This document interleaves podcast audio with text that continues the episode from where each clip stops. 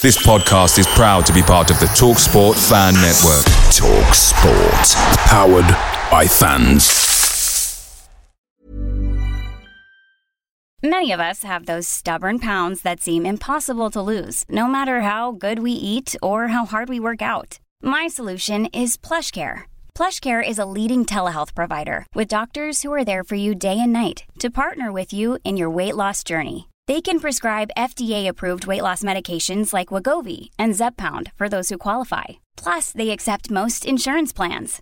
To get started, visit plushcare.com slash weight loss. That's plushcare.com slash weight loss. The TalkSport Fan Network is proudly supported by McDelivery, bringing you the food you love. McDelivery brings a top-tier lineup of food right to your door. No matter the result, you'll always be winning with McDelivery. So, the only thing left to say is, you win? Order now on the McDonald's app, and you can also get rewards points delivered too, so that ordering today means some tasty rewards for tomorrow.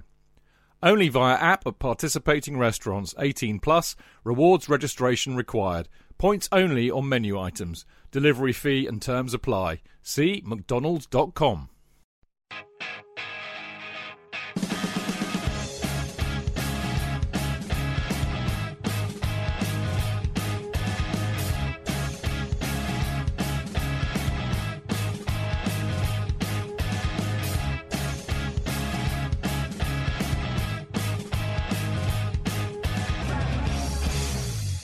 We are going to start a new series here and tonight, uh, where I thought we'd start. We have you know got to start somewhere, so we're going to start in 1970 uh, because a it's 50 years ago. B it's when we won the FA Cup, and C it's when a lot of our generation began supporting the club. So we're going to go back and we're going to cover uh, an entire season, talk about an entire season, and we're going to do every year going forward from 1970. But of course, we're starting in 1970 after this break.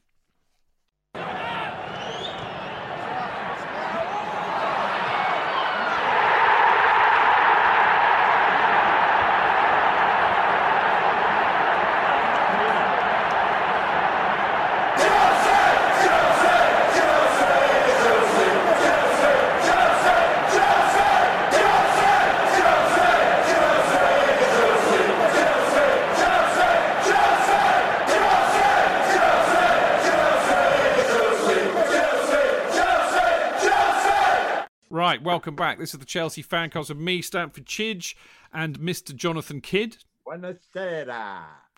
and the Right Reverend Tony Glover.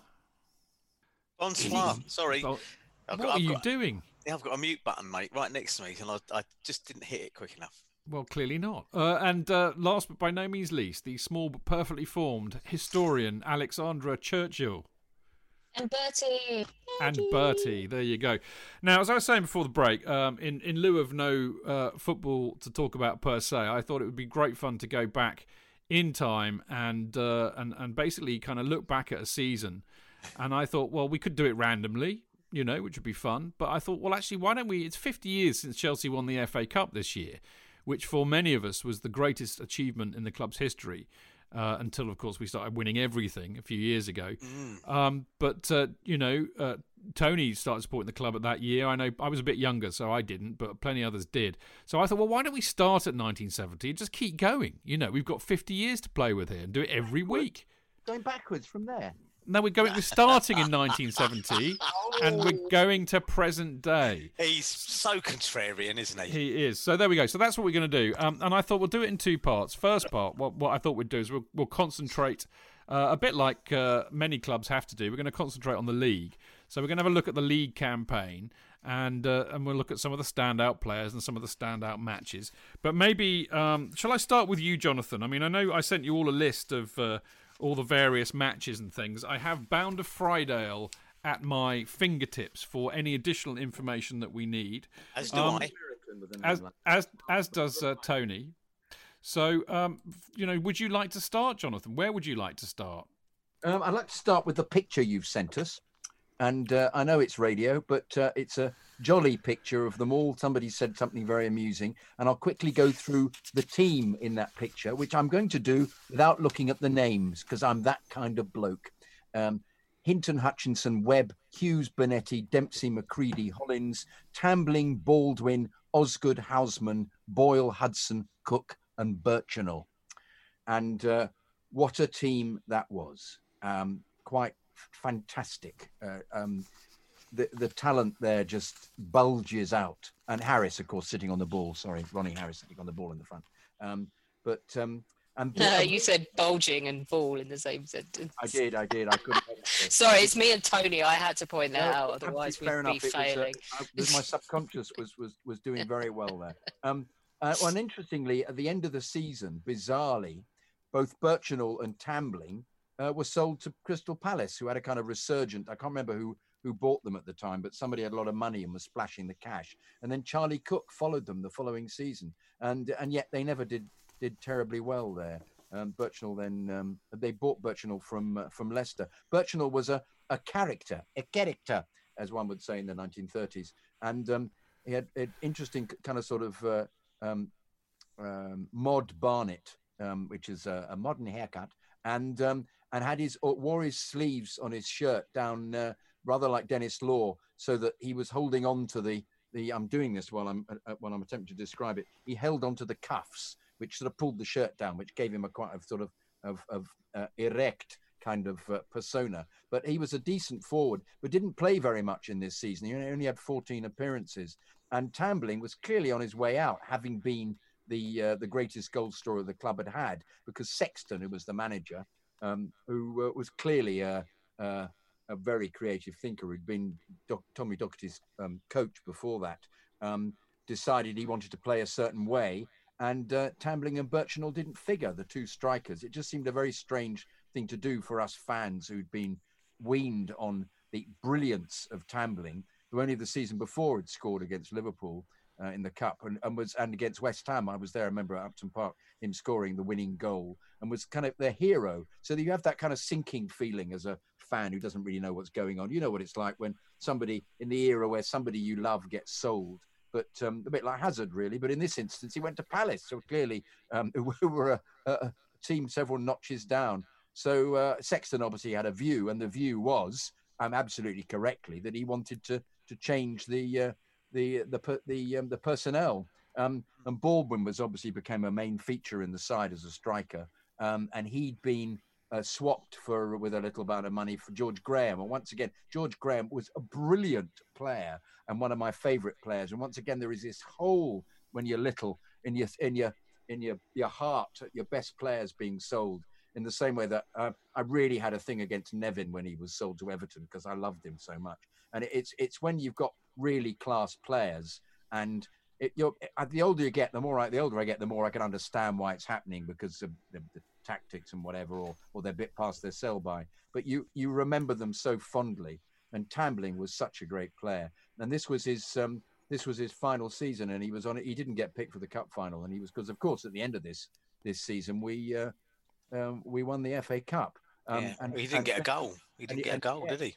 No, no. He, they, clearly there was something going on that, Yeah. that uh, Sexton saw, and um, and he played Hutchinson, who was a revelation, and he bought Hutchinson from Cambridge United, hasn't he? He was a non-league player, Yeah. and and he with his wonderful throw-ins. Interesting that Oh, what, what a what a, and I mean it in the nicest possible way. What a weapon that Oh, throw-in was. completely, completely. It was it, it's something that you wonder. And who was it? Had it Delap did it at Stoke all the time, didn't he? Yeah. You always you always thought they're going to get a goal from this, and they Yeah, did. yeah. It was a it was an, another another string to the bow, and they were Well, it was, it's the equivalent of a free kick or a corner when you've got Yeah, somebody who can throw the from ball wherever. like that. And it, you know, you know, and the amount of fouling that went on. You have to remember that the referees didn't apply the laws in any way near the same way. And of course, we're having the the horror of playing dirty leads all the time. And I and I said this on uh, chatting to Chidge on Monday.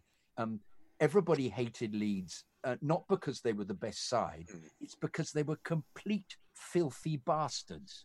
And and he had Revie made them into a side that not only were they technically brilliant, so you'd wonder why they had to do it, they were appalling. They just kicked everything and everybody. So consequently, that's why we all hate Leeds and Leeds and Leeds. We all fucking hate Leeds and Leeds came about. And it wasn't just us who hated them. Everybody hated. He was so hated, and the fact that then Revie ended up managing England when he had a very specific way of playing that you had no. There was well, they were deeply talented his players, but they weren't allowed to be talented. There was no room for a Maverick. You know, there was no room for a, a Worthington or a Bowles who Well, was that, the, the hatred of Revie and Leeds was kind of funneled, wasn't it, by Brian Clough? For, Yeah, for yeah, many, he- even if he wasn't your manager, he was Derby's manager at the time. yeah, yeah, yeah. But was, the, the the interesting thing, chaps, was that uh, Leeds were the top scorers in the division. They scored 50 goals at home and 34 away. Yeah. Uh, uh, nobody got close to them. In fact, actually, Chelsea uh, and yeah, Chelsea were the only team we matched them for goals for away from home. So you know, with all of their horribleness, uh, immense horribleness, they they were a bloody good side. because There's no had- doubt about that. Mick Jones and Allan Clarke were absolutely top players. They had top players. It was just they were absolutely regimented. You know, Bremner was brilliant. Giles, Johnny Giles, one of the best players in the in the league, possibly at the time, a, really top European player. I mean, fantastic uh, Irish midfielder. Had originally played for Man United. Um, uh, I, I don't know why they sold him, but they, uh, I can't remember the reason. But but he and uh, and these other Reaney was the England left back. You had uh, I always felt their goalkeepers were a bit dodgy because of course they had Gary Sprake who let the first goal from the cup final from Houseman under his through his legs. But of course that the reason for that was that they'd been the weirdly it hadn't been the horse of the year um, show hadn't been there that year. It had been something else. That's a kind of that's the wrong story. I remember um, reading about that. It was, but it, it hadn't recovered. It was about several months beforehand, but the grass hadn't recovered. So the actual final itself at Wembley was played on this this sort of soggy. Mud mud patch where the ball didn't bounce. So it slipped under under Sprake's body from Houseman's kind of Okay, well, we're going to talk about the cup in infinite glor- glorious detail. Uh, just sum up. Can I sum up here? Can I sum up? Um, Yeah, the, please the, do. Uh, the let me go through the team very quickly. Um, I'd say Birchenall was a favourite. There's a wonderful picture of him kissing Tony Currie, the Sheffield United, another Maverick, brilliant Maverick player, who of course hardly ever played for England. Consequently, uh, you've got um, you've got Birchenall, who, who was a sort of fans' favourite, and he, ended up being at Leicester, being their uh, man on the pitch, their kind of spy equivalent, and uh, great personality. Um, uh, Charlie Cooke, of course, superb, superb player. Uh, Alan Hudson didn't didn't play in the cup final ultimately. Another superb player, Johnny Boyle, co- wonderfully competitive midfielder. Houseman, um, given a hard time by some of the crowd who called him Mary. For goodness sake, I don't know why, but um, uh, because he could be a little bit, I don't know, just not involved. But brilliant curling crosses. Um, the king, of course, Osgood is good. Osgood, which was one of the chants, Osgood is good, Osgood is good, who was completely phenomenal. Um, Baldwin, who just known as the sponge, uh, I think that was because of his drinking capabilities rather than his ability to soak up pressure. Um, uh, um, who was, you know, just was always there or thereabouts in the setup. He worked in the kind of extra striker. Johnny Hollins, um, completely brilliant, uh, um, uh, non-stop. Only got one cap, for goodness sake. I mean, absurd. Brilliant youthful player. McCreadie, Scottish international, superb, superb fullback. Uh, John Dempsey, been playing at Fulham, ridiculous haircut, but uh, um, phenomenal. Um, you know, just a really reliable centre half. The cat, of course, Bonetti, uh, England international, um, who unfortunately that year in the World Cup um, came on and was under great pressure and uh, we lost against Germany. Uh, Tommy Hughes, very reliable goalkeeper, came in on several occasions. David Webb, signed from Southampton, it's absolutely um, um, a brilliantly um, competitive uh, cent- centre half. Hutchinson, who we've talked about, uh, um, always there with a wonderful partnership with Osgood, um, tall, compet- competitive, and uh, Marvin Hinton, known as Lou, I don't know why, but um, uh, as the other, he played centre half and fullback, and and of course in the front, sitting on the ball, Ronnie Harris himself, Chopper, who uh, uh, could could pass really well. That was one of his other attributes, as well as kicking people rather soundly in the nuts quite regularly.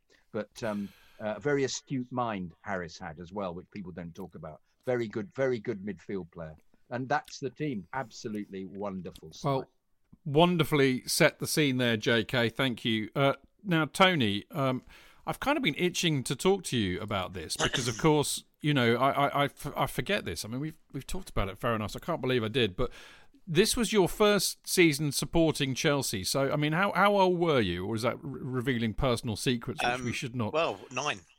You were nine. So I actually, I was, I would have been nine in August 1970, so eight for that season. Uh, yeah, so 69 70 season, eight. So I was born in '61. You remember a lot though when you're eight and a kid about Uh, and, and yeah, you, you're right. I mean, for me, I, I guess it was the first hint at what I would call idolatry. Uh, that that I yeah I didn't know what that meant obviously, but it was the first time um, that that kind of thing had ever happened to me because at school I was um, so I would have been at what we now call junior school, um, probably in the third or probably the third year of junior school. I don't know they call it year seven or eight or whatever. I don't know. Don't get it these days. Um, and football mad, absolutely football mad. And I, I'm now going to conjure up an image for you of um, we never, we were never allowed to use proper footballs in the school playground for the fear of windows getting broken, etc. So we used to play with uh, either, um, if you like, tennis balls which had been smuggled into the school, um, or and the favourite this was was a sock ball, and it was basically a ball made out of old socks that we a ball of cloth. Yeah. yes, yeah, I yeah. remember them well. Yes, and we used to play football with that. Uh, and so I was a, a young, aspiring. I think my favourite position was uh, inside right or outside right. So in the days where you had five, five along the centre line, um, you know, you had a right back, left back, uh, centre half, inside, um, left half, W formation. right half. Yes, that's right. Um, and so I, I, always fancied myself as a winger. I didn't know any footballers at the time, so about halfway through that season, I just didn't know. I started to sort of get an interest in watching match of the day, and I didn't really get the teams. But if there was a team that caught my eye, oddly enough, it was Derby County on the television because I think they played in white and had black shorts, um, but of course everything was in black and white then. Fabulous team. Yeah, and, and it was and it was Clough's Derby. You know, so this was a team that um, I think were you know on the cusp of O'Hare. yeah, on the cusp of those sort of things. But I didn't really have any allegiance to it, and and and it was as simple as uh, the fact that I went through that season watching with interest and intrigue. And here's another thing, Chidge, um, and and J.K. and Alex as well. You, I lived in a place called Hayes in Middlesex, next to Heathrow Airport. I had no concept of that being London in any way, shape, or form. Greater London, I don't care what you call it.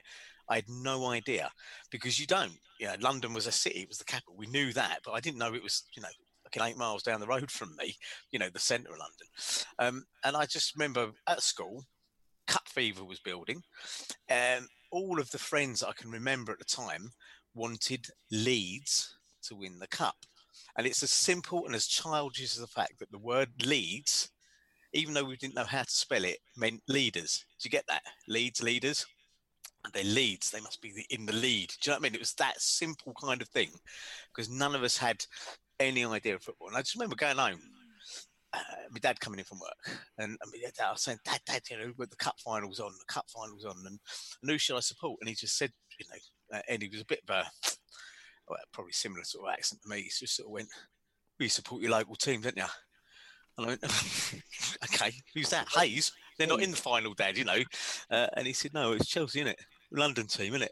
That was my first conscious awareness of the fact that I lived close to London, and that Chelsea were a London team. And so I, I, being the contrarian, the good contrarian that I was, I chose Chelsea amongst, you know, probably the only one amongst all of my friends, eight-year-old friends, who were, you know, plumping for Leeds because of the name Leeds.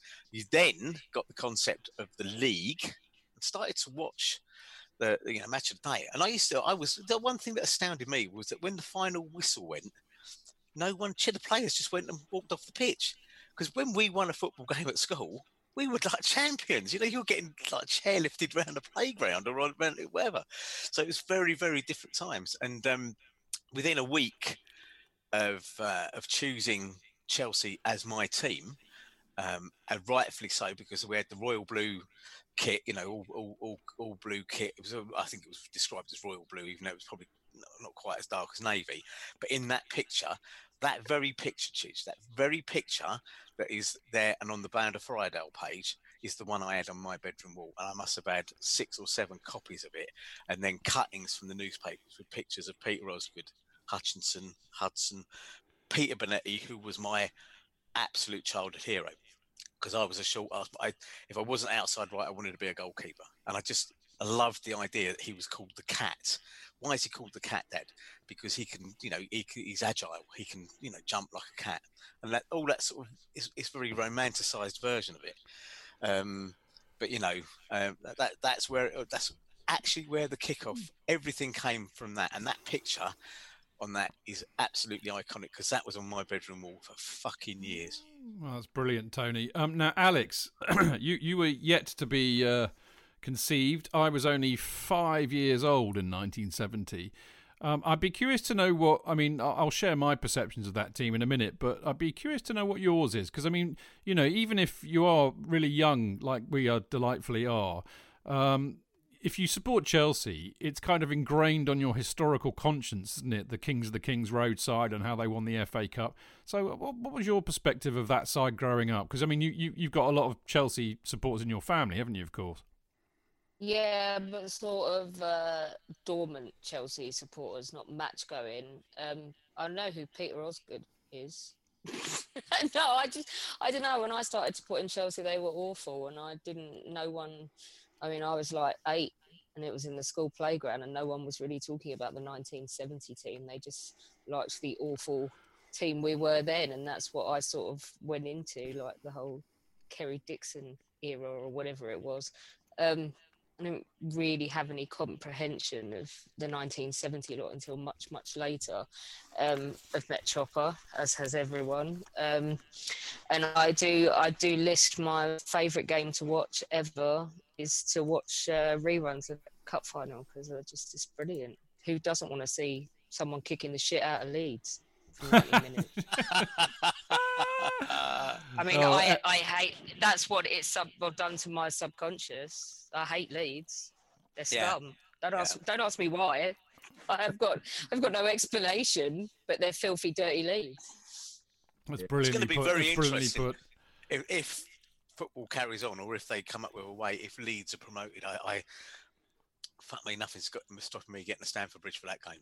No, no, me Like, neither. there's- No, there's a- we talked about it on. There's a uh, rivalry Love there which a couple of matches- weeks ago. Yeah, I- I mean, Yeah. I think it matches any of the teams that we play right now for, for sheer. Well, we were on there and they were laughing at us, saying that uh, we said anyone who's Chelsea, what me and Dan Silver said, anyone who's Chelsea wants to see them come up, and the host Yes. was like, "Really? Of course, all of us, everyone wants them to come up." Because we, Anyway. why? Because we hate them. And he was like, "Okay." No, I don't want them to come up. I want them to suffer by failing to get up again. I like that.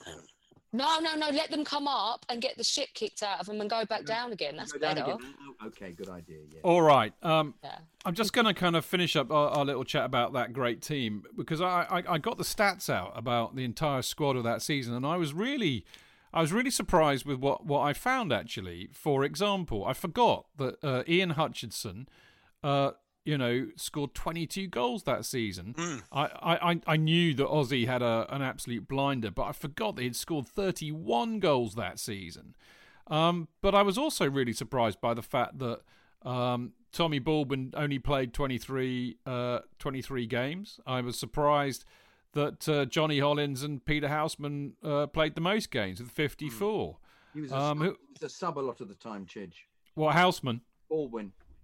Yeah, yeah. I mean, he'd been he'd been at the club for three or four years by then, so I, was still surprised. But he did pick up a few injuries, didn't he? was never my favourite player. He wasn't. He contributed, but you never thought. And he was a cog, but you never thought he was as good as uh, as some of the great players in that that side. And Johnny Boyle didn't get in very often. In fact, he got in the following season and played in the Cup Winners. He was been there since '66. But he You're, was. right.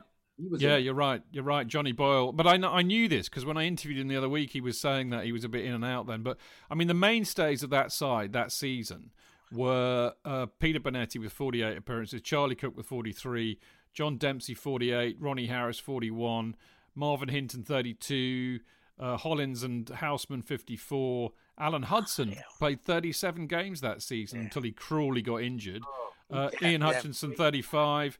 Eddie McCreadie 39 and Peter Osgood 46 and David Webb 40, 46. So that was the mainstay of the of the squad really I think used Yeah, that yeah. season. I think also, I mean, Alan Hudson. I mean, it was terrible what happened to him that season because he was he was on the verge of becoming our George Best. Yes. He was Absolutely. that good, Wonderful. He was that good. and he, he matched George Best everything. Looks, he had the swagger, uh, he had that kind of Beatles uh, aura. About him, you know, and, and so for him, I think he had a broken leg, didn't he? As I recall, I think it was it was quite it was very Ankle. serious. and broken ankle was it? Yeah, very serious and, and you know heartbreaking for him. Um, I, I just I, mean, I know uh, JK's gone through the players, but you know there were standout players. But Ian Hutchinson was one of our most underrated players, even to this day. Yeah, Um, yeah, yeah. I, you know, you would talk to people and go, "Oh, he was just a bloody donkey," or you wouldn't. I tell you what, you you had to see him in full flow. You had to see his his whole aura on the pitch. You know, the, the fact that we were FA Cup winners that year comes down to that throw. Just go. I urge anybody who's not watched it, go and watch that final goal, um, which was the first time in the entire final we'd gone into the lead. Um, uh, and look at where Hutchinson starts that throw and where it ended up. It is phenomenal. It, you know, and I, I've said it before. I see all this pouncing around, all this fucking dressage, at short corners and wankery that goes around that, right? And yeah, I'm like old tra- tra- traditionalist who just wants to see the ball get launched in there, someone on the end of it, bang, you know, the beard, Giroud or someone who, you know, get the ball in there. You got a free cross, for fuck's sake, and and and we don't see it anymore. We don't see the long throw as part of the game anymore. It seems to have been designed out of the game by the the, the fucking the dressage monkeys who just want you know oh I just want beautiful tappy tappy football and yet that was so phenomenal and Ian Hutchinson a real real hero for me Anyway, brilliant, Tony. Um, Dressage right, just monkeys. yeah, I like that. That one's that that one's going in the bank, not the I wank bank, that- but the bank. No, I love that someone slated JK for being miserable last week. Well, you asked for miserable. Yeah, Miserable. When? or I what? did- Ivanovic, did you What? not see that on Twitter? Yeah, No. Cool said you were turned into an old misery. I, I didn't. I missed that. I tend to miss these Oh. things. I think I've got to. Yeah, but I said Ivanovic used to do the long throw. We did yeah a he bit did of it yeah he recently. did yeah yeah yeah All right. Um, let's look at some of the games because uh, there were some phenomenal games this year. I mean, the first thing I would say was that we started off appallingly. We, we lost four. We lost four one to Liverpool in our first match up there. We then lost two 0 to West Ham up up, at- up at Upton Park. We then won our first match by beating Ipswich Town one 0 and then we had four draws, drawing against West Ham, uh, Chelsea, uh, Chelsea, Spur, uh, uh, Southampton, Spurs away, and then Palace at home. We drew all of those matches. Um, uh, but actually, the thing that really, uh, you know, the season for me kind of got going uh, in October, and I just I was just struck by how similar these patterns are, aren't they? And then we went on a really good run. We we beat uh, West Brom, Newcastle away, Coventry at home, Sheffield Wednesday away, and then we drew with Everton, who ended up being the champions that year at home. Uh, Ipswich again, we beat them four one away, and then we drew with Forest and beat uh, Man United uh, up at Old Trafford.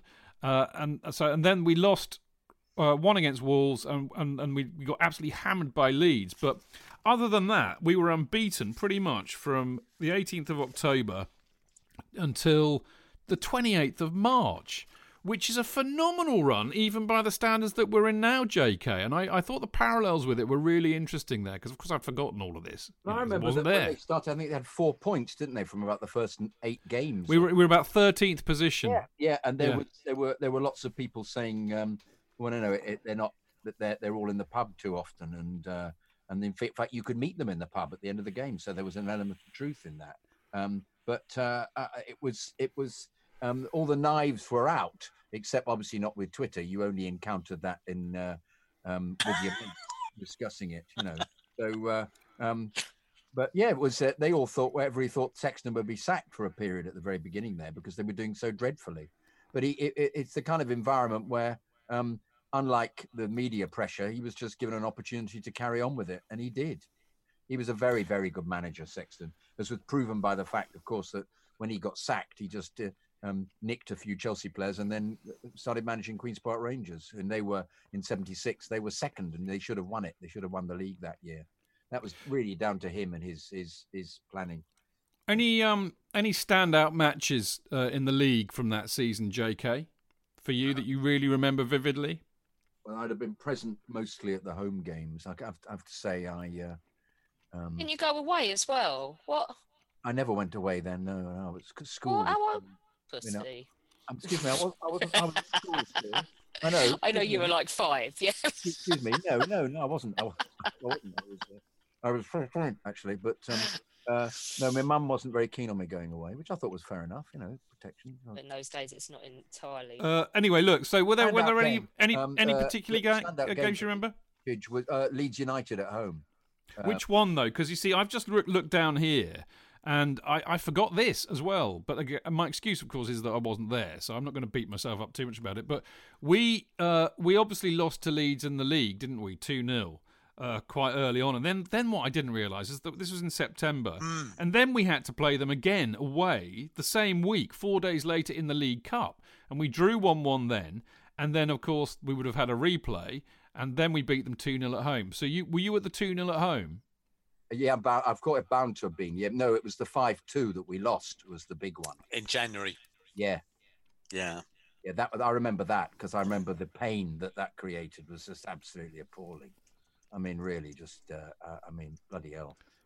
Because losing to Leeds, but them scoring five. Oh God! And that was the problem with the for the cup final. There was always that memory that they'd absolutely stuffed us, even though we beat them in the League Cup. So there was a kind of fear going on that we still, you know, they might score five against us. I You mean- know, when, when you're little, that's what happens. Yeah, I mean it's incredible. I, I, I because obviously this this um, this bound of Friedel is such a, a, a wonderful.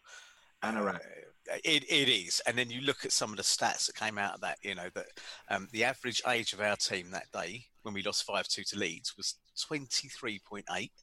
Our oldest player was twenty nine point seven. Our youngest player was eighteen point five.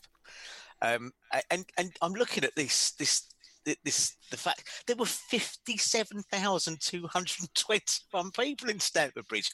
And I bet it was more than that because in them days, people could sneak under turnstiles and stuff, couldn't they?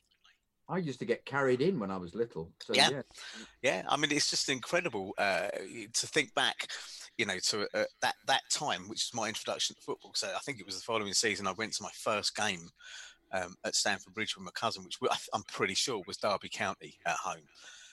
Uh, the following season, I think the that was the season we won the Cup Winners' Cup, wasn't it? With the two games against Real Madrid in two days or something like that. I mean, this was, you know, the, the one of the things about this team was it promised it promised glory um, and uh, and then the West Stand came along and basically fucked the whole thing up. But um, you know, we were on the threshold of greatness. And I think that Cup Winners' Cup was the last thing for 27 years, wasn't it? Proper trophy, I think.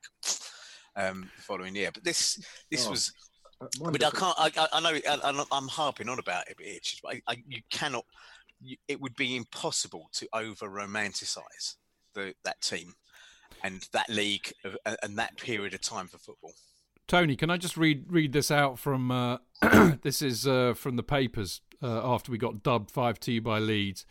Uh, the, the, the, the headlines are just hilarious. Suicide, Chelsea's boob. Sorry, Tom. Talking of boobs, Alex. Uh, sorry, Tom.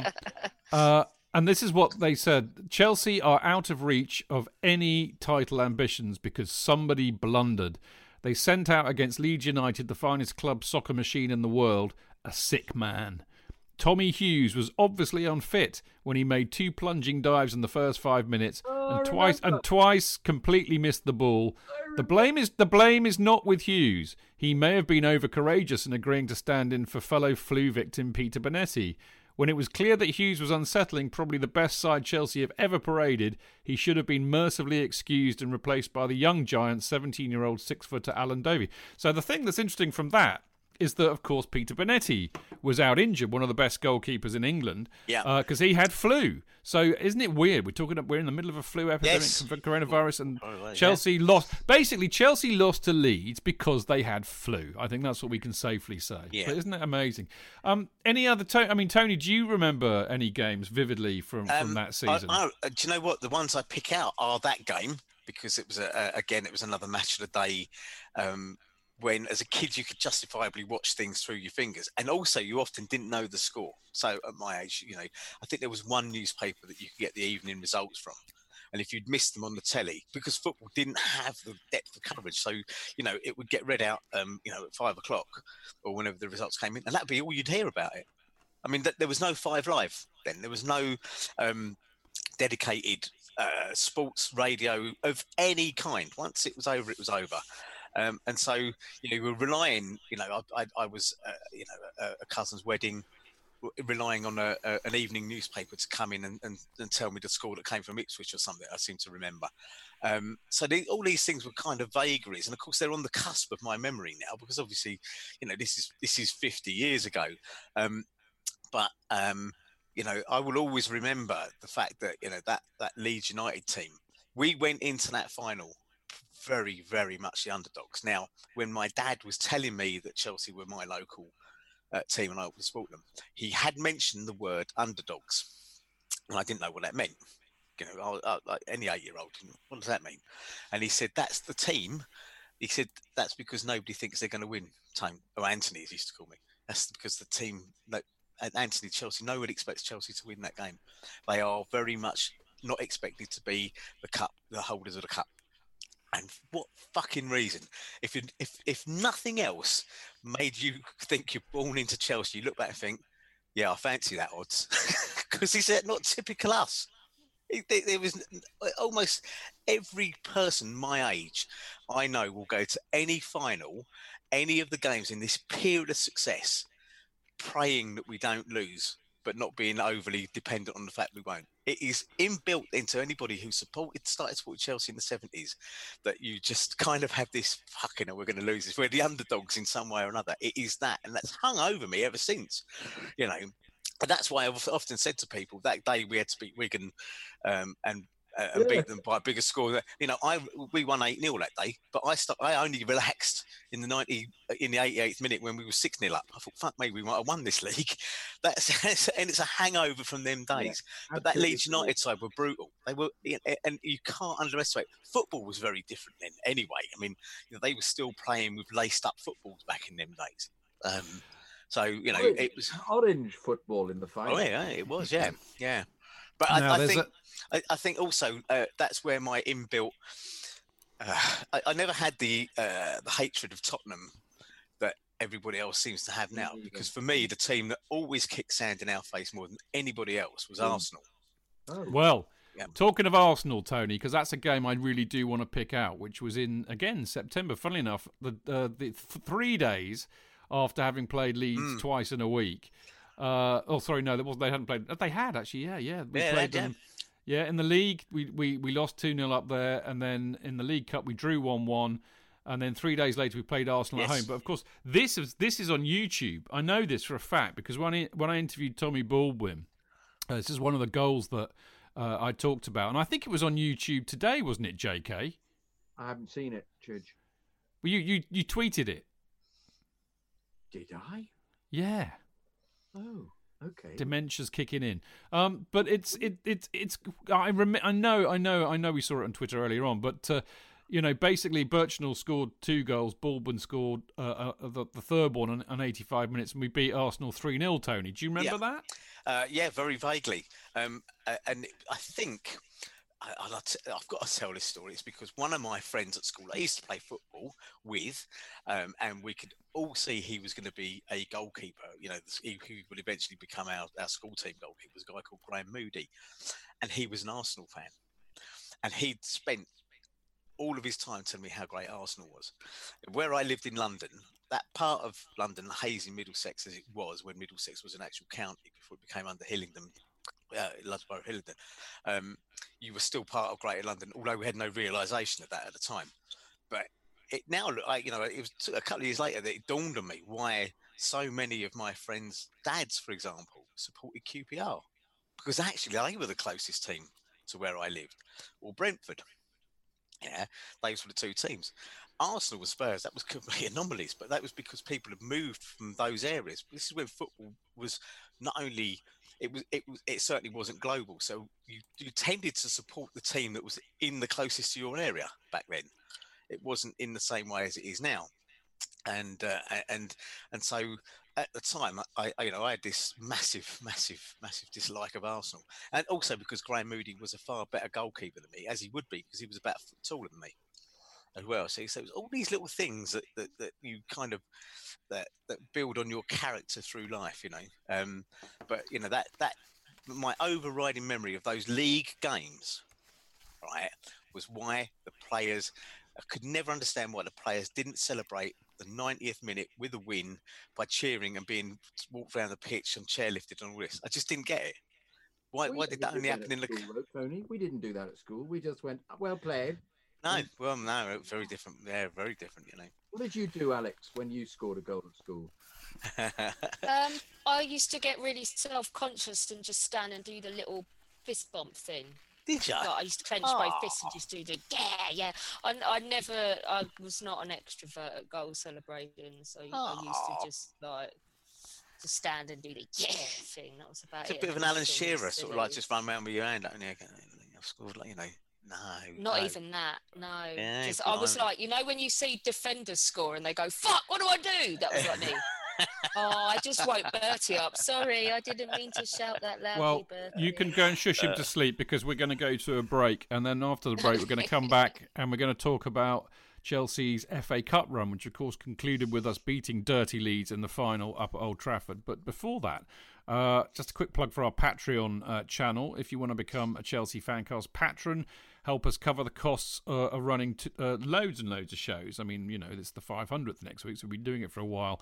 Uh, you can easily uh, just donate whatever you want, really. There's no pressure. You don't have to do it at all. We're not begging, you know, it's up to you. Uh, but if you do want to, it's very easy to do. Just go to www.patreon.com forward slash Chelsea Fancast. And uh, a massive thank you to everybody who does. It's so hugely appreciated. Uh, and it's also a good way to keep in touch with us because you can send me messages and I actually do see them. And occasionally I respond to them. Uh, and occasionally we put little bits of exclusive stuff up just for you. So there you go. Now, uh, after the break, uh, we're going to be talking about Chelsea's uh, 1970 or 69 70 FA. Well, actually, no, it was 1970 because the first match, was, yeah. was on, on the 3rd of January. So Yeah. we'll be talking about that.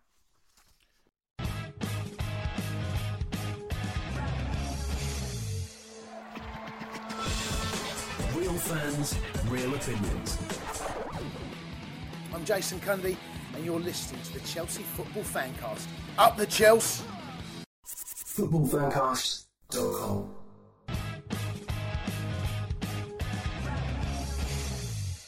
Right, welcome back. This is the Chelsea Fancast, and we are in the middle uh, of, and I say we, that'll be Jonathan Kidd, uh, Tony Glover, Uh-uh. and uh, Alex Churchill. And Bertie. And Bertie. Uh, we we are we are in the middle of talking about uh, Chelsea's 1969-1970 season. We've just uh, done the uh, the uh, league program to death. And by the way, what I should should have mentioned really to close that out uh, was that Chelsea actually finished uh, in uh, third position in the league that year. Uh, we got 55 points. We were behind Dirty Leeds, who had 57, and Everton were the champions with 66 points. So we had a damn good run, but it was that, as I said, it was you know post kind of October, November that we started getting on a run, and we did very, very well. But uh, of course, everybody remembers this season because, of course, this was the season that Chelsea won the FA Cup, and their campaign started at home uh, against Birmingham City with a nice juicy 3 0 win. Uh, who scored the goals? Osgood scored on 42, and uh, Ian Hutchinson scored on 78 and 89 minutes. Jonathan, I would imagine you might have been there. Um, I think I was. I'd Do you remember much about it? No, no, no. I remember Birmingham playing blue and white, uh, and I think that season they wore because uh, I, I think Barry Bridges was playing for them because he'd played the year before uh, and we lost. Uh, or was that '68? I can't remember. And I'd been there with my dad behind the goal, and Pickering scored with the header. I think it was '69, and it was utterly depressing because Chelsea were all over them and should have beaten them easily. Um, but yeah, they weren't a bad side, Birmingham. Yes, I think Bridges was playing for them. They hadn't gone to Queens Park. He wasn't. He wasn't. He was at Prince Park. No. Rangers. Oh no, that's right. He's in the. Who was? He must have gone to Rangers by then. But um, uh, yeah, I, I, no, I've got no recollection whatsoever. Uh, I remember- Tony? I was. Yeah, sorry. Uh, no, that was just before um, I, I, I kind of got into it. I suppose at that at that point, my my first one I would have remembered, um, and purely again because of it would have been either uh, it, it might have been the big match. It might not have been match of the day. Anyone remember the big match? That was Yeah. ITV's equivalent. That's the one. Yeah. and that would have Uh, been because Burnley. Um, it always confused me that they had the same coloured shirts as um, as Aston Villa and West Ham.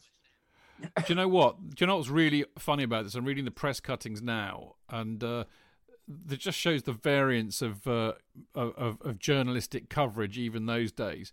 Uh, I don't, it doesn't say what papers they were, but this is by Patrick Collins. He says the ease with which Chelsea dismissed Birmingham's cautious cup challenge emphasised their position as London's most authentic Wembley prospects.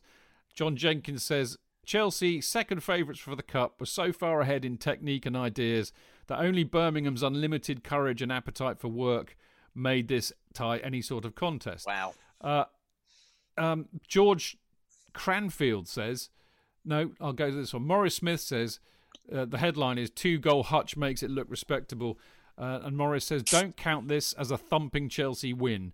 London's 1970 trendsetters should have had an armchair ride, but they were hitchhiking home until young Ian Hutchinson came up with a couple of goals. Uh, so basically, and Chelsea win uh, through after let-offs, says somebody else. So basically, there's a kind of a bit of a mixed review of it. But the bottom line is, we we put them to bed three Yeah. 0 Was. Pickering playing for them? Uh, Does it say? No, He wasn't. Oh, well. no. Away days are great, but there's nothing quite like playing at home. The same goes for McDonald's. Maximise your home ground advantage with McDelivery. You in? Order now on the McDonald's app. At participating restaurants, 18 plus, serving times, delivery fee and terms apply. See mcdonalds.com. Chidge, JK! In all the years you've been following Chelsea, you hardly ever miss a match, home or away. But how would you feel if you couldn't be there and it's not on TV? oh, I- I'd be bereft, inconsolable. The thought of missing my beloved Blue Boys live. it's all too much. I know, JK, I know. It's all a bit too much, isn't it? Yes. Well, panic not. NordVPN have come to the rescue. they have. Yep, NordVPN allows us to watch any match, even if it's not on live TV here. They do. Yeah, they do. With just one click, they switch your virtual location to a country which is showing the match, and they act as your cyber bodyguard whilst online, protecting your personal data and sensitive info like card details and passwords. Oh, wow, great. Ah, but yeah, I bet that'll cost me a fortune. Actually, JK, it's only the price of a cup of coffee per month, and you can use your account across six devices. It's a bargain, JK, and best of all, no more tears for you. Oh, thank you, thank you, NordVPN. I'm so happy I could cry. Where do I sign up, Chidge?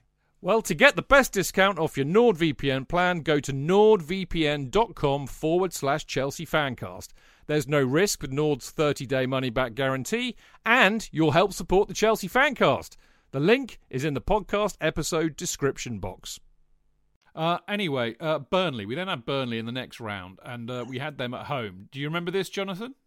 I was there, but I don't remember it. Too true. no. Tony? No, it's before your time, really, because you, yeah. It was, but it was, um, and I'm pretty sure my, my memory of it is probably from the big match um, uh, for whatever reason. And the reason is they had a player who called Ralph Coates. He's probably the most famous Burnley player Yes, uh, of all time, who Played had for a bigger Spurs. comb over than Bobby Charlton. Yeah, he He did. did, he did I remember that. I remember and also that. back then Burnley weren't the uh, there's a bit you know uh, there's there's still this degree of them being you know today despite being you know reasonably successful sort of mid-table side or whatever for a couple of years in, in the premiership but back then they they weren't a cannon fodder team. I think they were one of the league's founders so they had a, a a- you know they were considered a, a kind of rich history uh, of- a team, you know, um, uh, a, a sort of sleeping giant, even though, you know, the, with the ground with about 5,000 people or whatever, and a, and a, and a town of about 6,000 or whatever. So they were a bit mysterious, uh, if I'm honest with you, back then. He But the they, they played. Adamson played. Yeah, them. they, they played in claret and blue, and that was massively confusing for a young boy of eight. Um, you know, um, uh, that, that they, they, you know, again, how could I have had any concept of where, um, where Burnley was? And I know from the fact that the first game at Stamford Bridge, and I do remember this guy because he was a legend, a legend in the refereeing world, was Jack Taylor. It was indeed, Tony. Bloody hell. Yeah, it Yep. was indeed.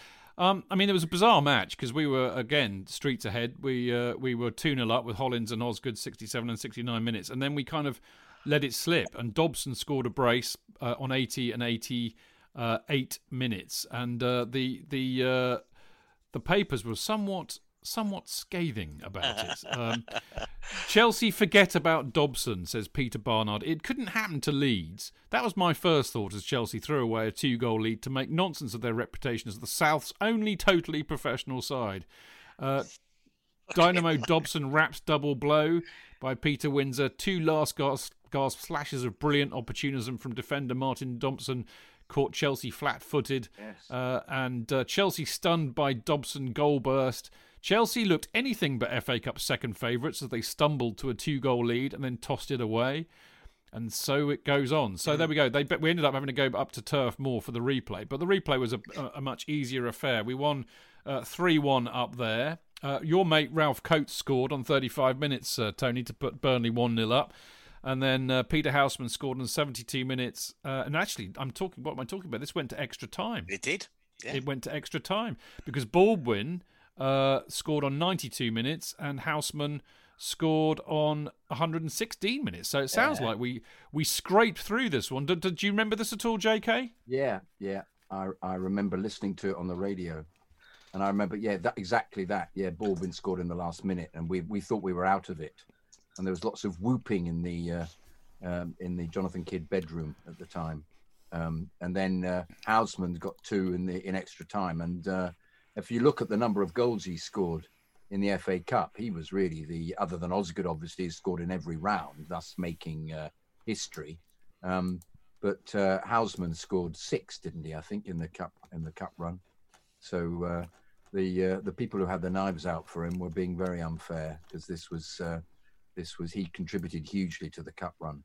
But yeah, yeah, there was that terrible thing of of hanging on when you when your team, you know, we all know what it's like. You need one goal to win, and you actually get it in the last minute. The relief, knowing that you're going to go into extra time with the Mm. possibility of uh, of winning the game. Oh dear, yeah, no, I remember it very well. You're right about Houseman, J.K. He scored uh, six goals in the FA Cup, which is no mean feat at all by anybody's standards. Great headlines again. Extra tri- time drama. Chelsea. Houseman grabs two. Houseman double cheers Chelsea. Peter Houseman spent, sent Chelsea soaring into the fifth round of the FA Cup last night with two priceless goals. Uh, Chelsea survived an hour of torment by Ralph Coates to snatch victory in this fourth round FA Cup replay last night. So basically, oft forgotten, but we kind of got a bit lucky and we scraped through. And you know what they say about luck in, in the FA Cup. Indeed. Maybe, maybe our name was written on the trophy, or maybe it was too early to say that. Anyway, we had Palace in the next round. That that was a pushover by all accounts. Four one to Chelsea. Uh, Osgood, Dempsey, Houseman, and Hutchinson all scored. Um, looking at the Palace side, uh, no, no, no Bobby Tambling yet. Uh, Taylor was playing. That's interesting. No, no Don Rogers, who I interviewed once, who played for Palace. Um, so there we go. Any any of you two remember much about that match? Match? No, I not I at all. there, No. I don't remember. I don't remember. I was definitely at the Rangers game coming up. Uh, I didn't make the. Uh, you- sorry, you carry on. Well, I'm getting ahead of myself. Um, uh, yeah, the I remember Palace being very easy. I remember that it was. Uh, we were all over them. Well, they they were not happy bunnies apparently. Uh, fouls, fouls claims angry head. Uh, Palace boss Bert Head, or also known known to his friends as Dick, uh, protested after his side's cup exit. I thought the first and third Chelsea goals were the most blatant fouls I've seen. The players were also annoyed about the fourth goal. So no lemons for Bert there at all, none whatsoever. Isn't it funny that Palace, the perennial whingers, were even whinging 50 years ago? Um, it's we, we this is what we want to see really. But there you go. Um, anyway, so we're now into the uh, the next round, uh, the fifth round, and this was Queens Park Rangers away. Uh, uh, easy for me to say. Queens Park Rangers away, Jonathan. Actually, no, this is the quarterfinal. What am I talking about? Um, now you do remember this one, and I would imagine you remember this with good reason, J.K. Um, I was there, but um, I don't remember it uh, to the degree that you think I do. I need to have my my memory nudged. I do remember that. Um, uh, I do remember that uh, uh, um, with uh, uh, when you when you nudge my memory, like saying that Dobson scored the two goals at the bridge. I, I remember that now you've mentioned it, because uh, he was a very good player. Um, and I remember once again the pain. I, this is the trouble with going back into these into time like this. The pain of being two 0 up and then having two goals scored against you in the last few minutes. Oh, good. It- Jonathan, if I tell you right that the uh, the result was four two to Chelsea, and Chelsea players scored all the goals. It's kind of a sneaky thing because that's obviously not true. But basically, all goals were scored by players who, who were either playing for or had played for Chelsea. Uh, Venables scored one and Bridges scored one. Very good. Yes. Very Where good. That was actually come from. Where? well. That was there we go. Well, that was quite a handy QPR side. Uh, Clement, Gillard. I remember these growing up. Uh, Barry Bridges and Venables, obviously. Rodney Marsh was playing for them as well. So they were quite a decent side. And Les Allen was their manager. Goodness gracious me. And of course, I know Martin Allen, who I think is his uh, nephew. Nephew. Or yeah. Um, anyway, the, the most notable thing about this match, Tony, was that uh, Peter Osgood scored a hat trick. Eight minutes, 43 minutes, 58 minutes, Tony. Yes. Um, well, I mean, there, there's nothing you can, you, you can, nothing you can say about Peter Osgood. He, you know, um, loomed large, as they all did in in my life, but alongside uh, Bonetti and you know Hutchinson, Peter Osgood was was the man. Wasn't he? He was, the, you know, the, the the confusion on a young boy's face that he wasn't our number one striker for England come Mexico, 1970. Um, that was also having- having a season that he'd had. I think he was in the squad. I can't remember for rightly because I, definitely remember having one of those Esso petrol coins with Peter Osgood on it. I'm sure he was in that squad. But uh, Alf Ramsey, yeah, as we all know, didn't really uh, he didn't seem to take any liking to Chelsea players. Full stop, really. But uh, he seemed to have even less regard for a man um, who was massively informed. And um, you know, uh, you know, I've got my I've got my my FA Cup final story of Peter Osgood and, and, the impact he made for me in that. But um, you know, this was also against arguably arguably our, our biggest rivals in, in Queens Park Rangers. They were for me, obviously, you know, I was I was almost like a I was in the viper's nest of QPR fans where I lived. Um, you know, so uh, you know Peter Osgood. This this this team were, were, were looming large in the back in the back of my mind. The decision about being there a supporter of them wasn't quite there, but there was this inkling that there was there was there was something about them, Chidge. I, I can't put my finger on it.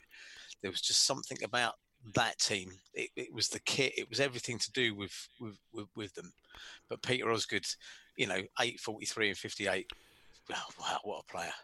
Well, I'll tell you what the other thing is, is and, and I I don't know this because I wasn't around, but this is what I've picked up over the years from people who were, and also actually by speaking to a lot of the players who played at that time, Of course, I've been very lucky to interview quite a lot of this 1970 Cup winning side over the last year. Mm. Um, but they could play football. That was a very attack minded side. Yes. David Sexton had uh, had clearly designed a strategy of play to really make the most of the talents he had, and we were fast and we we Very passed quickly. Very Yeah. indeed. Very incisive, weren't we? And and this is borne out by the uh, the match report by Tony Pawson, who says Wrecker Osgood is the uh, the title, which is a bit of a misnomer considering what he then writes. He says this was billed as a ball players' convention, and Chelsea ensured that skill predominated in spite of the pressures of fiery tempers and the harsh tackling. Once more, it was Osgood who settled the issue, striking with speed and certainty whenever the ball came uh, came to him ne- near goal. The opening, blah, blah, blah, blah, blah, blah. Uh, appropriately, it was Cooke, the most delicate player on the field, who set up these chances. Uh, now, Charlie, I, I know quite a lot of people who are your kind of uh, age, JK, who nearly always cite Charlie Cooke as their all-time favourite Chelsea player. I, I, you know, I was, I kind of saw him play in the seventies on the telly and things, but I never really saw him at his prime, which would have been around now. Just how good was Charlie Cooke, JK? Um, well, I used to impersonate him all the time whenever I played football, which was uh, all you did was you, um, your opponent came towards you and you had the ball and you just um, did uh, sort of backwards and forwards jinks and then flicked the ball around and he just ran after it. And that was the way he tended to beat people. No, I'm, I'm oversimplifying it. He was, uh, he was a wonderful hero. It was the speed. He was, he had the kind of same thing that Hullet had, that ability to just sprint past you and move and you didn't realize that you know he'd got the ball and he was past you it wasn't it, it wasn't that kind of thing of of um of, of taking you on that Nevin used to do and then flicking the ball past and then and then kind of uh, turning the ball around in a circle it was just it was slinky speed and uh um and little nudges of the shoulder and uh um you know he'd feint left and put the ball right and run after it past you um but yeah, and a wonderfully accurate crosser as well. Just uh, um, and they were, it, you know, it was an unbelievably slick side. It really was with with um, with what the current team is missing a kind of a power, uh, an aggression from both Webb and Harris um, uh, at the back, and and a, and a class from Dempsey because Dempsey was a very good reader of the game and a very good header of the ball. Um, but uh, no, it, it was it was a terrific side. Therefore, that's what was so annoying when when it didn't quite all work. I know I, I, he got. Um, uh, I remember he, he he was what what seemed to get in the way of Osgood. I think playing for England was his his tendency to get booked. He was he was he had aggression as well. Osgood. He could be he could be quite filthy, and uh, I think fair enough because everybody around him was filthy. But you got the impression that everybody was looking to find fault with Chelsea because of the Mm. reputation as um, as uh, as uh, Kings Road Playboys. playboys. Absolutely, there was Yes. a kind of of northern um, jealousy of of what was going on in the south. Yes, definitely. with, with Chelsea. So you were, you know, I remember being, oh, you're a Chelsea fan, are you? Yeah, they're all Yeah. wanky. You know, it was Yeah, that yeah. Approach to it. That Yeah, uh, yeah. bit like it is now, really. yeah, it was- Yeah, yeah, yeah. And, and I, I, think it's and I don't I think think it's ever left, left us actually. No, and I think the I think that the seeds of, of this kind of um, you know Flash Harry thing that, that seems to follow Chelsea around was sown back then, and you know the the players were they they they played hard and they they drank hard. You know they were uh, of a different ilk, not just not just Chelsea players, all of them except for Leeds United, who were incredibly regimented, and, and I think. Um, was it the year after that final that Leeds played Sunderland in the cup final? No, no, a couple of years, couple of years three later. years later, three and- years and later. nothing ever, ever, ever summed up the Leeds United of that time than the fact that when they were interviewed on the breakfast, you know, the day of the cup final against Sunderland, there they are in their blazers and their ties and their everything like that. They go over to the Sunderland ones and they're just wearing their football tops, lazing around, having a can of beer in the yeah, the, the, the, and, and and that summed up the difference. It, it really was, you know, um, a, a, a kind of naughty boy thing that Chelsea had going back in 1970. You know, the, the kind of the back. The, the, there was a reason the women fell for the Chelsea players because they were bad boys. They were. They were, they were. They had that reputation, and, and why not? Swagger. Like, swagger, Swagger, mate. Swagger, Yeah. absolutely. Let's let's the, talk the about the Flash. Let's, Harry thing goes way, way back before that, though. I mean, there's pre World War One articles talking about the extravagant breakfast had by Chelsea players and the fact that they had the Wow. audacity to kiss each other when they scored goals and things like that. So yeah, that was that's been a, attached to us since the very beginning. There you go. Musical greats we were. Um, right, Watford Chelsea semi final played on the 14th of March 1970. Kick-off at, weirdly at uh, 2.45 and it was at White Hart Lane. Uh, and uh, if you're going to win a semi final, and I have to say I've been privileged to be at a semi final where Chelsea have won 5 1, uh, even more hilarious the, the, because it was against Spurs. But uh, Chelsea did exactly the same to Watford, absolutely mothering them five one in a in a s- astonishingly good second half performance. It has to be said, uh, because uh, we we opened the scoring on three minutes with David Webb, and then uh, Watford equalised on twelve minutes, and then it was all Chelsea in the second half. Osgood on fifty eight, Houseman seventy three, Hutchinson seventy five, Houseman uh, seventy nine. So, uh, were you at this, Jonathan? No, I wasn't because my dad didn't get a ticket because he was um, filming, so I didn't attend it. Uh, Were you were you fed up with your dad because of that? uh, slightly, yeah, I bet. Ah, yeah, yeah. Um, uh, and I just paced around for the whole of the afternoon, wanting to know what the result was, um, uh, but not wanting to listen to it on the radio. I think I wanted to try. I do like trying to see, even if it's only ten minutes of it on the box. I like then to just not know what the score is, just so it gives me kind of excitement. You know, I'm a bit weird like that. Um, I still do that at the moment. If I if I, haven't watched the game in the afternoon, if it's away, I won't uh, ever listen to the radio, and I will wait until I can watch it at um, on Sky, even if it's only the half hour uh, at, at the end of the day. So uh, I, I like I like trying to feel that I'm watching a bit of it and not knowing the result. So Do you know what the press had to say? This is brilliant. I'm I'm loving these uh, press cuttings. I suspect everybody's listening is bored stupid, but I don't care because I like it. No, no. Right. The uh, I don't know what paper this was. It's Desmond Hackett, uh, but it Good says lord. lo- lots of lots of big kind of bold headlines. Here comes a goal that knocked the knockers. Uh, and now I love all the boob references in these Yeah, headlines as well. yeah. Um, and now for Wembley, Chelsea can thank Houseman. Now this is really interesting, considering what you've all been saying about good old Mary. Uh, when the jubilant fans of Chelsea have fully recovered from their celebrations and consequent hangovers, let them be honest and confess we were wrong. Not about their proud boast that they would severely chastise Watford, but about their failure readily to recognise Peter Houseman as one of the greatest players ever to wear the royal blue of Chelsea. Last season, Houseman was almost brutally criticised uh, by the crowds. Nor was he the most popular boy on the pitch early in the season. Suddenly, brilliantly, he struck up an understanding with Alan Hudson, who gets my vote for the best young player in Britain. Houseman, almost a, a giveaway transfer player in 1966, is the reason why Chelsea go into their third FA Cup final. So there you go. Well, he, Much he- maligned. he had a phenomenal. I mean, he's got he got six or seven goals that campaign.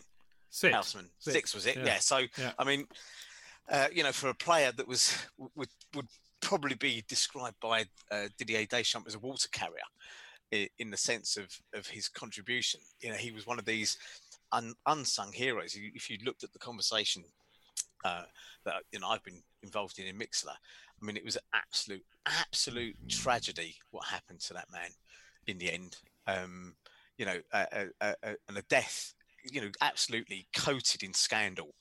Um, that that was, you know, with a massive injustice on it. You know, and his contribution to Chelsea, you know, is is is legend. It's there, isn't it? I mean, without him, um, that campaign. Um, who knows? Um, and without his contribution, and I know we're about to come on to the final, you know, but that that goal, as scrappy as it was, he he bought the ticket at the lottery with that shot against Sprake. So we'll, we'll move on to that in a minute. But you know, just want to I just want a little bit of credit there for Peter Houseman because you know he's um, you know a, a, a, a, massively um, in, you know uh, influential player for Chelsea and an absolutely tragic tragic ending. And yet they sold him when he was 26, which I didn't understand. I didn't get Yeah, that. yeah. Once again, Sexton didn't feel that he was because they bought Weller, of course, subsequently. Keith Weller who was from brilliant, Leicester. brilliant player, and Mm. he uh, he was much pacier than uh, than Houseman ever was. But we'll get on to that. And this is Yeah. poor old Alan Hudson had played in every game up until the final, and uh, and then got injured. Well, you're Jonathan. You are a legend because you're reading my mind. Because yeah, we played that game, and uh, we had a few more league games after that. Uh, we uh, we we then went on to beat uh, we beat Stoke City one 0 at home. Uh, we beat United, Man United two one at home. Uh, we then beat Sheffield Wednesday three one at home. We then got absolutely mullered by Everton, who were in the process of becoming champions, five two. Uh, and then we played West Brom away, and of course West Brom were a decent side in those days. and I mean, they had Jeff Astle up front. They had Asa Hartford, Tony Brown.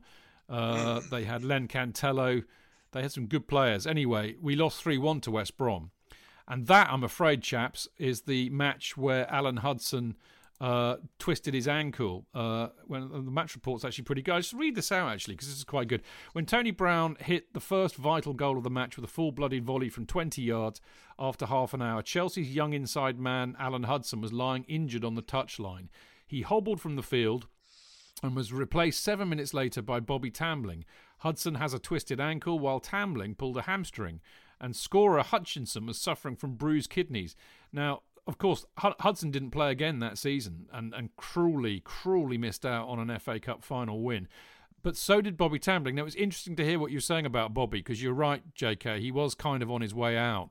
And when I interviewed him for the Chelsea special, he was still. I mean, he was gutted about missing 1970, but he knew he was, you know, unlikely to make the starting 11. He's still more gutted about losing to Spurs in the 67 final. But actually, that was Bobby Tambling's last game for Chelsea. So there you go. So it was Alan Hudson's last game of the season and Bobby Tambling's last game for Chelsea, JK. Yeah, yeah, yeah. That that makes great sense. But he wasn't the player that he had been. I remember him being uh, just looking off the pace. I think he was injured. Uh, he, I think he'd had an injury at some stage in the season as well, and never seemed to recover from it. Was that right? Do you remember that in the uh, in the conversation you had with him? Yeah, yeah. He, I mean, he did say that. It was a, it was a bit. He, his career at Chelsea kind of fizzled out. You know, and I mean, as as you know from what we were, you know, talking about earlier, I don't think he, I don't think he scored a goal that season, did he? No, no. And, and Uh, Bobby Floyd- Tambling, no, no goals. Yeah. and, and and only six appearances, I think. So really hardly played. So you know he got a bit of a. a I mean, he played five. He got five starts and two uh, subs appearances. Then of course the. Uh, the one against West Brom was his last, and he came on for Alan Hudson. So a bit of a sad end for Bobby Tambling, and a very tragic end for uh, Alan Hudson because only 11 days later we played the final uh, on the Saturday, the 11th of April at Wembley, of course, the very famous match. Um, now you were at this this one, weren't you, Jonathan? Oh, yes. Would you like to tell us all about it? Well, uh, we played in yellow socks and uh, yellow piping because which allowed uh, Leeds to play um, in their uh, all-white outfit, and uh, um, the pitch, as I said, had been uh, um, a few months before. Um, I think, in fact, six months before had uh, had been used for the Horse of the Year show. It may have been longer. I think there are conflicting stories about this, but it, it was just a pudding, and the ball didn't bounce, um, which uh, affected um, the game immensely. The very first Leeds goal, um, everybody jumped up to defend, and I remember it went through McCreadie's legs because it just went along the ground, and uh, I was sitting on the halfway up the halfway line with my dad, um, and um, it was the usual very competitive um, setup. And I, when I watch it back on telly, I realise it's unbelievable more competitive than I ever remember, remember with people sliding in and the referee standing most of the time in the centre circle in his long shorts, just not really keeping up with the game, but it didn't really seem to matter. And would always just go up and tell somebody off after they'd scythed somebody to the ground. And it was unbelievably competitive. And we scored our goal with a kind of pot shot that Houseman took that that similarly went on the ground and Sprake palmed into the corner and everybody was very rude about Sprake but to be fair to him you know the ball hadn't bounced at all and then with the game heading um, uh, if I remember rightly towards uh, it, it looked as if it might be extra time or something. Um, the um, uh, uh, well I can't remember actually what happened. Did they score and we oh Jesus was it was that when the extra time they scored didn't they in extra time? Because it was one one um, No, it was all, all full time. we, we Uh, didn't get to extra time, did it? There wasn't extra. No, it did. It did. It did. It was two all. Oh, it's We, all, we that's, right, basically. that's right. That's right. They scored. That's right. I remember now. Yeah, they scored. Ba- um, Well, I'll tell you. If you if, hang on a minute, Char- Charlton put Char- Charlton put them one 0 up on twenty one minutes. Yeah. If you remember, that was the error. Yeah. Uh, then we equalised on forty one with Peter Houseman again, and then Mick Jones scored on eighty three minutes, and then of course that wonderful uh, cross, uh, very instinctive uh, ball by John uh, Johnny Hollins, and and Hutch scores to make it two all on eighty six minutes, and then they played extra time, but they didn't score any more goals. The woman in front of me shouted out, um, "Come on, Chelsea! You never win anything. Come on! You've, you've letting us all down." And Hutchinson scored. Hutchinson scored immediately. I remember that. I remember. Oh, Tony, what what what are your memories of the of the Wembley Oh, uh, the, for part one? part one, well, you've got the pitch. You've got the fact that, um, you know, I, I will always be struck by the contrast of the all white versus the all blue of uh, of the two teams. Um, the, the they had iconic players. Mick Jones um, was a, an absolute warrior. I think he played. La- later, the later the lead guitarist for the Clash, of yes, course. of course, yeah, and I think he actually played. And we were going to get to the to the replay, but he, I seem to remember he played that with a dislocated shoulder or something um, uh, for a lot of the game. But he, uh, you know, though, though that team. I mean, you had the pitch, which I always thought was the horse of the show, but it would be unplayable today. Um, so credit to those players for playing on something that's worse than probably any pitch you or I have ever played on. Uh, you know, even even over the park, it was that bad. Um, but you know, uh, I went into it naively, um, uh, without the fear that you get over many years of supporting the team and the disappointment. It, yeah, I was a bit like one of these. Um, uh, and bear with me here. You know, like if you go, if you were to go to an island uh, and there was a, a, a species of mammal living on that that had never seen you before, they wouldn't be scared of you because they'd never they wouldn't know they wouldn't know that you were there to hunt them or anything, would they? Um, you know, so so and it was like that. I didn't know the fear of football. I didn't know the fear that it could instill. I just knew the excitement of it being the cup, the cup to an eight-year-old boy in 1970 um, you know, uh, a few months away from his ninth birthday, and the excitement of a world coming up, a World Cup coming up. Um, the, the, that that whole thing was exci- It was sheer excitement, and the cup was bigger than the league. To to to a, a young lad at that time, the, the league was what? what who, cares about that? for everybody at the time. It's supposed Yes, to it be very possibly, JK. I'm, I'm, in the world. Yeah, I, I can only get because it was so. It was the biggest watched game. It was the only game, uh, as I recall, other than England games, that was shown live on television. I don't think any of them. Maybe the League Cup was, but certainly uh, No, no, that wasn't. No, that Yeah. wasn't. no. But no, no league games were shown live back in them days. You got the big match and you got match of the day. That was it. Yeah. Yeah, there was no live. Except league- The FA Cup was, yeah, with all Yeah. the. Yeah. And- and I- and I just remember, you know, I mean, um, you know, the, the big the big story for me was in the in the in the replay. But that game, um, I've got it. I've got it on DVD. Um, uh, uh, it, it is it's a it's, it's spectacular to watch because you're looking at it and it's almost looking through the prism of of these old rights, a different game to what we do now. Back passes were allowed.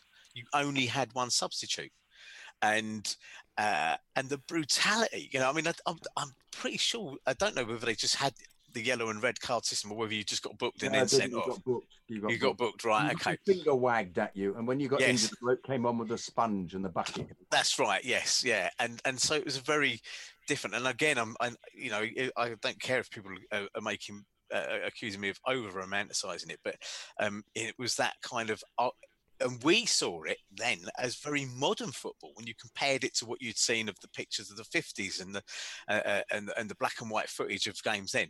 This was you know it, it was on on my TV it wasn't in color but for you know it, there was a growing number of people with color TVs at that time mainly through renting it or whatever because it was still a, a fairly novel thing. So there was so much but it was this thing Chidge the whole day. It was that special it was that special. The whole day, television, BBC One turned over to the FA Cup. Um, Yeah. um, you From know, nine o'clock in the morning, Tony. Yes. It was, it was all, all on. You had stupid things like quiz programs and everything else. Can I? Can I just? Can I just? Sorry, go on, Jonathan. Jonathan sorry, go on, mate. Go I on. was, I was my dad was um, uh, was a celebrity involved in that, and so was in the build up, and was interviewed, and I was and I was with him, um, um, and uh, and we were in the uh, I think it was on the on ITV as well. I think they were always competing with each other at the time. yeah, yeah, So- yeah. And, I think um, and and he was on that side of it. And I remember pa- Paddy Crerand was there, and Paddy Crerand uh, got annoyed with me tapping my wine glass. um, had orange juice in it, and Yeah. snatched it out of my hand and put Dear, it on oh the side. I remember that. There's one other thing to say about it as well. I, as I recall, I don't know the exact stat, but it was the first FA Cup final that had been drawn since about 19 bloody 12 or something. There had been no cup final that had been drawn and replayed. Hmm. So that the the game against United uh, the, at United at Old Trafford with that replay had, it was the first time it happened in fifty or sixty years. It was it was something along them lines. I, I I don't know, but I just remember it was it was special because of that alone. Um, let alone the fact that um, it wasn't replayed at Wembley; it was replayed at Old Trafford. That's right. Well, we're going to get to Old Yes. Trafford in a minute, but before, and I just, I just want to say one thing, Jonathan. Paddy Crerand's always been a bastard. I, I, I, I, had to work with him uh, once. I no, seriously, I had to work with him once in 2006 or something, 2005, and he tried to. We had agreed a fee of 500 quid or something, and he tried to stiff us for a thousand quid and refu- refused to take part until we paid him. He tried, basically tried to, you know, uh, there's a word for that. I think it's called extortion. Yeah, Uh, and he and he tried to get Peter Reid on his side, and Peter Reid stuck up for us, and I've always loved Peter Reid for that. and do you know what Peter Reid said? He said, he said, hey, hey, Paddy, Paddy, I don't, I don't, don't know what, what you're talking about because, uh, you know, if, if I wasn't here, I'd be on the social. You know, so yeah, I love, I love Peter Reid. Peter Reid is a gentleman, but Paddy Crerand is a mank bastard and always has been. Um, anyway, um, moving swiftly along, I'm just going to quickly read you out the newspaper coverage uh, of of the uh, the first part of the uh, you know the FA Cup final in 1970. Bonetti, man of courage. Uh, but it says Des- this Desmond Hackett again. He gets about, doesn't he? Just say, was dreadful, wasn't he? Dreadful. Just- just say lucky old Chelsea, and that could well be the story of one of the most fiercely and bravely contested FA Cup finals in the whole 99 years of the competition. Say Leeds United were so incomparably better that Chelsea should have done the decent thing and conceded the match. But if you say that, you cruelly ignore the courage of Chelsea. Teams of lesser spirit could have broken down and not been condemned for surrender. For much of this storming action, Chelsea had only scant idea of what was taking place. For much of the time, they were a team called Peter Bonetti. He was an athletic James Bond. He was in every possible trouble, exposed by the frailty, uh, frailty of his own colleagues, endlessly harassed by the hard shooting, brilliantly regimented men from Leeds. Bonetti's language was as fast and fierce as his reactions. I cannot recall any team in which one man showed so much courage, so much skill. What about that? And uh, quite right too with Peter Bonetti, and he was equally courageous in the final, of course, Old Trafford, which was played a couple of weeks later. Uh, would you believe on my mum's birthday? Uh, bless her heart. Um, and it was on a Wednesday. Uh, kicked off at, at, half seven, so it was an evening kickoff. First time it had been replayed, as Tony was saying, since God knows when. Um, and of course, we all remember this match hugely. I mean, even Alex will remember this match for the violence and the thuggery meted out. Uh, but I think this is the key thing, isn't it? Because actually, that it alludes to it in that previous match and the and that paper cutting, that basically Chelsea would not back down to a very dirty, violent, uh, you know, un- intimidate all the time. leads. That's Yeah. the point. Have Exactly. you heard? Have you heard the Leeds perspective? This is brilliant. So I have a friend Clive who's dirty Leeds to the core, and he's still bitching about how mean one of our players was to Charlton in that game. I was like, hell. "Are you That'd shitting David Webb. me?"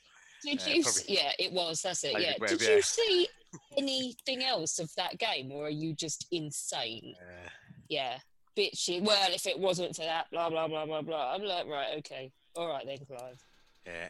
Right. Um, now, um, Andy Willis has just said something very, very good uh, on on Mixlr here. He says, "Still the only team to come back from being behind three times in an FA Yeah. Cup final." Yeah. There you go.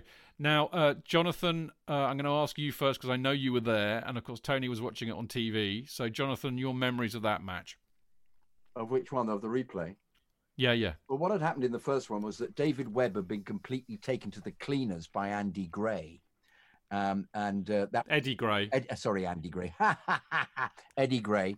Uh, Um, uh, Andy Gray slightly later on um, uh, by Eddie Gray, and uh, so they had to to tactically change. So they put Ron Harris on him, and uh, fun, funnily enough, he didn't really get much opportunity to do anything because he was lying on his backside most of the time. But um, um, Bonetti was. Uh, I went up with my father, and I, I was I was supposed to be playing in a um, a trial game to see if I get into the first eleven in the cricket at school, and I, I said I was ill and missed it, so consequently didn't get into the first eleven for until halfway through the season. But it was worth it just for that.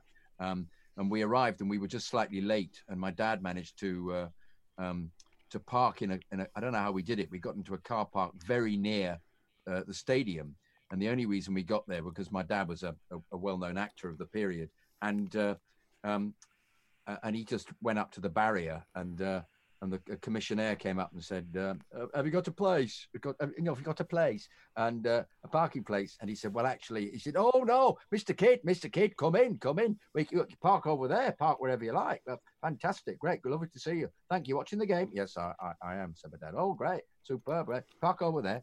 Um, so he parked, and another bloke came up and said, "said Who's this bloke then? Why have you let him park there?"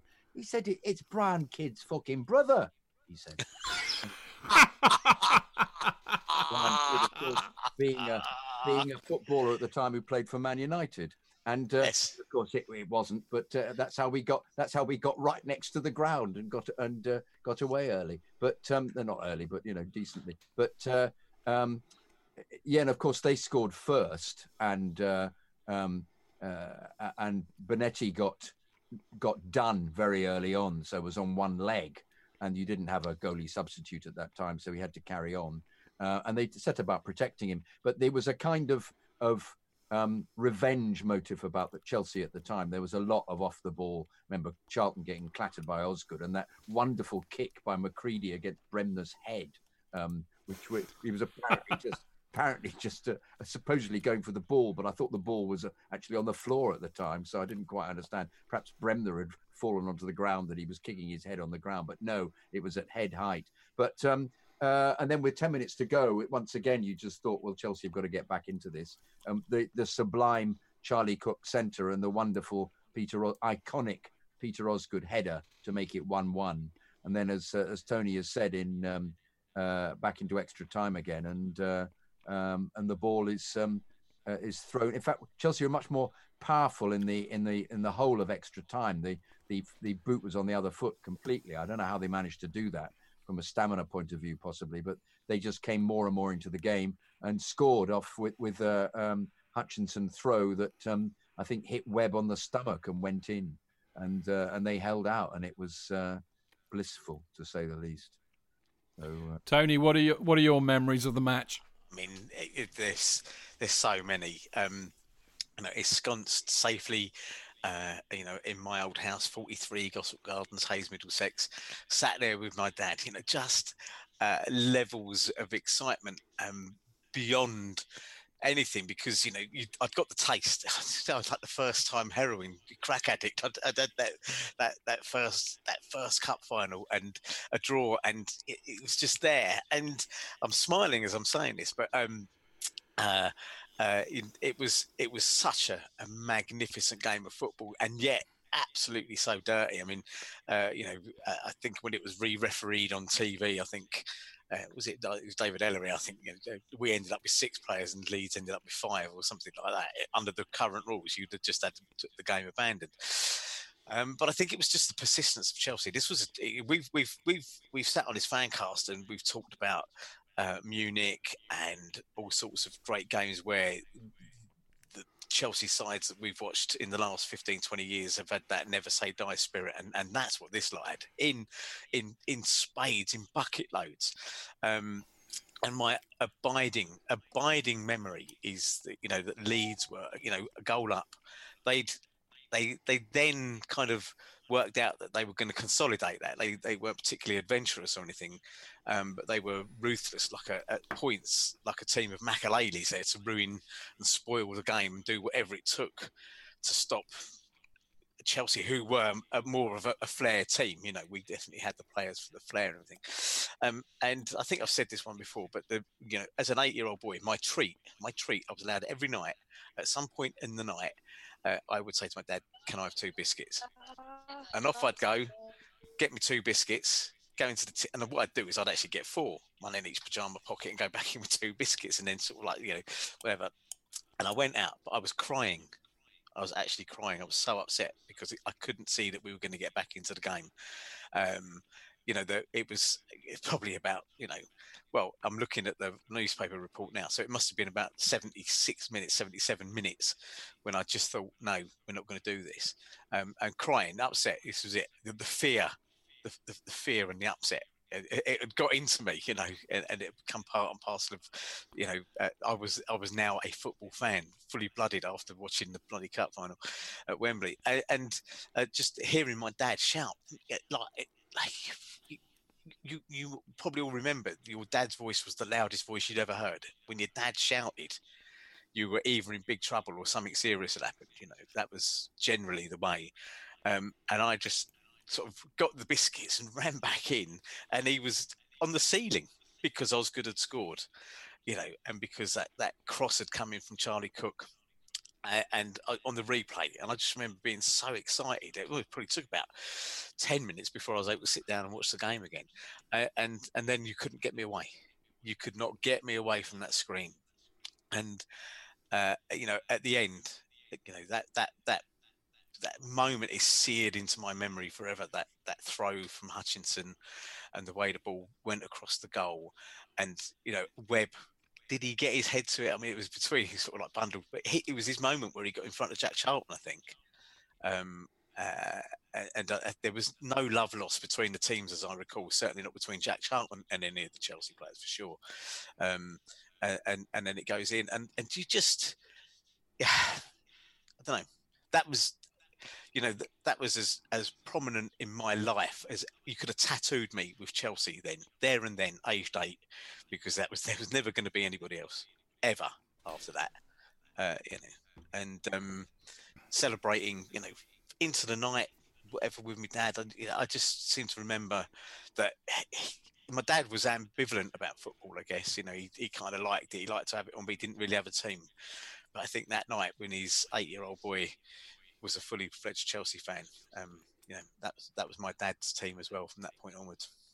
I'll get quite emotional about it because it is. I can massive- tell. I can tell. Massive, massive I can- moment in my life, and and Yeah. to the day I die, you know, if I get cruelly struck down by dementia, I hope that that memory is one that is expunged last of all before shuffling off this mortal coil.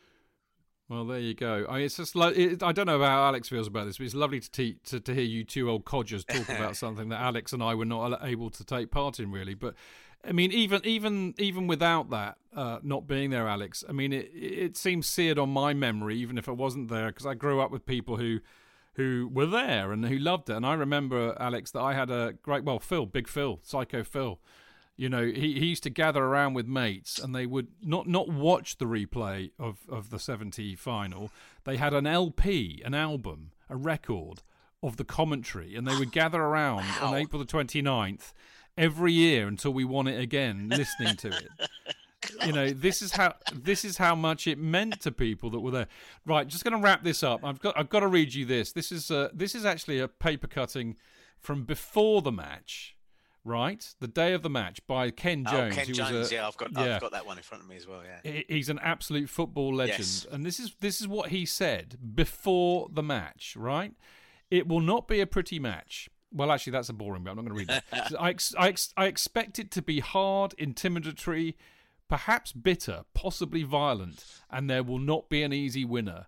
It could even drag on once again into a wearying period of extra time with players pressured into final, demoralising error through sheer tiredness. It may all turn on the decision that Chelsea manager Dave, Te- Dave Sexton will take this morning when he runs through the last talk to his team this season. He must decide between letting David Webb have another chance against the magical skills with which Eddie Gray came close to destroying him at Wembley and giving the job to someone else. Well, if you want to know about good management, people, uh, what Dave Sexton did, as Jonathan was alluding to earlier, was that he played uh, Ron Harris in uh, David Webb's position, and Ron, after three minutes, well, I don't actually know how many minutes it was, but early in the game, he absolutely took Eddie Gray to the cleaners. I mean, he just took him out, and Gray Gray was hobbled for the rest of the match, and basically gave Chopper a very very wide berth, and it effectively it neutralised Leeds, and I think it also kind of gave rise to the absolute violence we saw in the match. Um, but I think that one decision by Dave Sexton, in a sense, probably had as much to do with us winning the FA Cup that year uh, than than anything else. Um, it's an interesting thought to kind of wrap it up on. Now, Uh, also, Chidge, just sorry. let me add in the end that Elleray said nine, Tony, nine people Nine. left on the pitch. Right. Yeah. Okay. Yeah. Five and four then. Bloody hell. Webb changed Right. shirts um, and wore a white shirt and wasn't wasn't allowed up to lift the cup and get a medal because the commissioner thought he was a leak. That's right. That's right. All right, we've got to wrap this up because we are massive. I'm actually, I'm even beginning to think maybe not to do the emails, but on the other hand, there's bugger all else happening, and if you don't mind, then I'm up for it. But uh, time for a very, very quick plug, and it's actually very relevant because I was saying earlier, you know, I've, very luckily got to interview a large proportion of that. Uh, 1970 Cup winning squad, including Bobby Tambling, who didn't make it, Chopper Harris, Tommy Baldwin, Johnny Boyle, uh, to name but a few of them. In fact, those are the only ones I, I, I did interview from the uh, 70 side. And of course, I did that for the Chelsea special, which is a whole series of po- podcasts with very long interviews with all of these guys, plus Johnny Bumstead, Gary Chivers, Colin Pates, Canners, and uh, also Danny Harkins, who was the kind of the self-proclaimed leader of the show. Although actually he wasn't the self-proclaimed; he never really called himself that. But he's one of the original Shed Boys.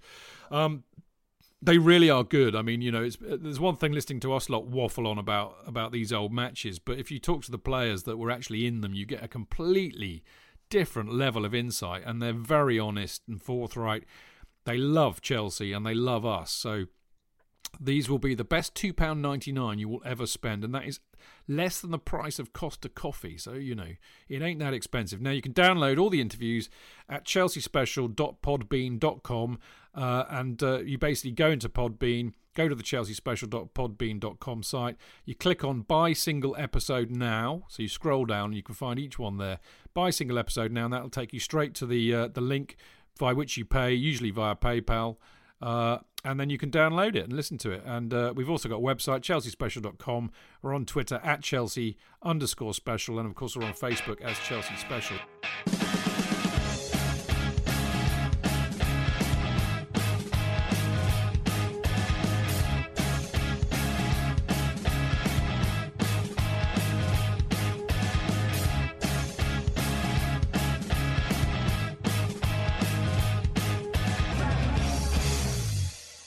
It's the 90th minute.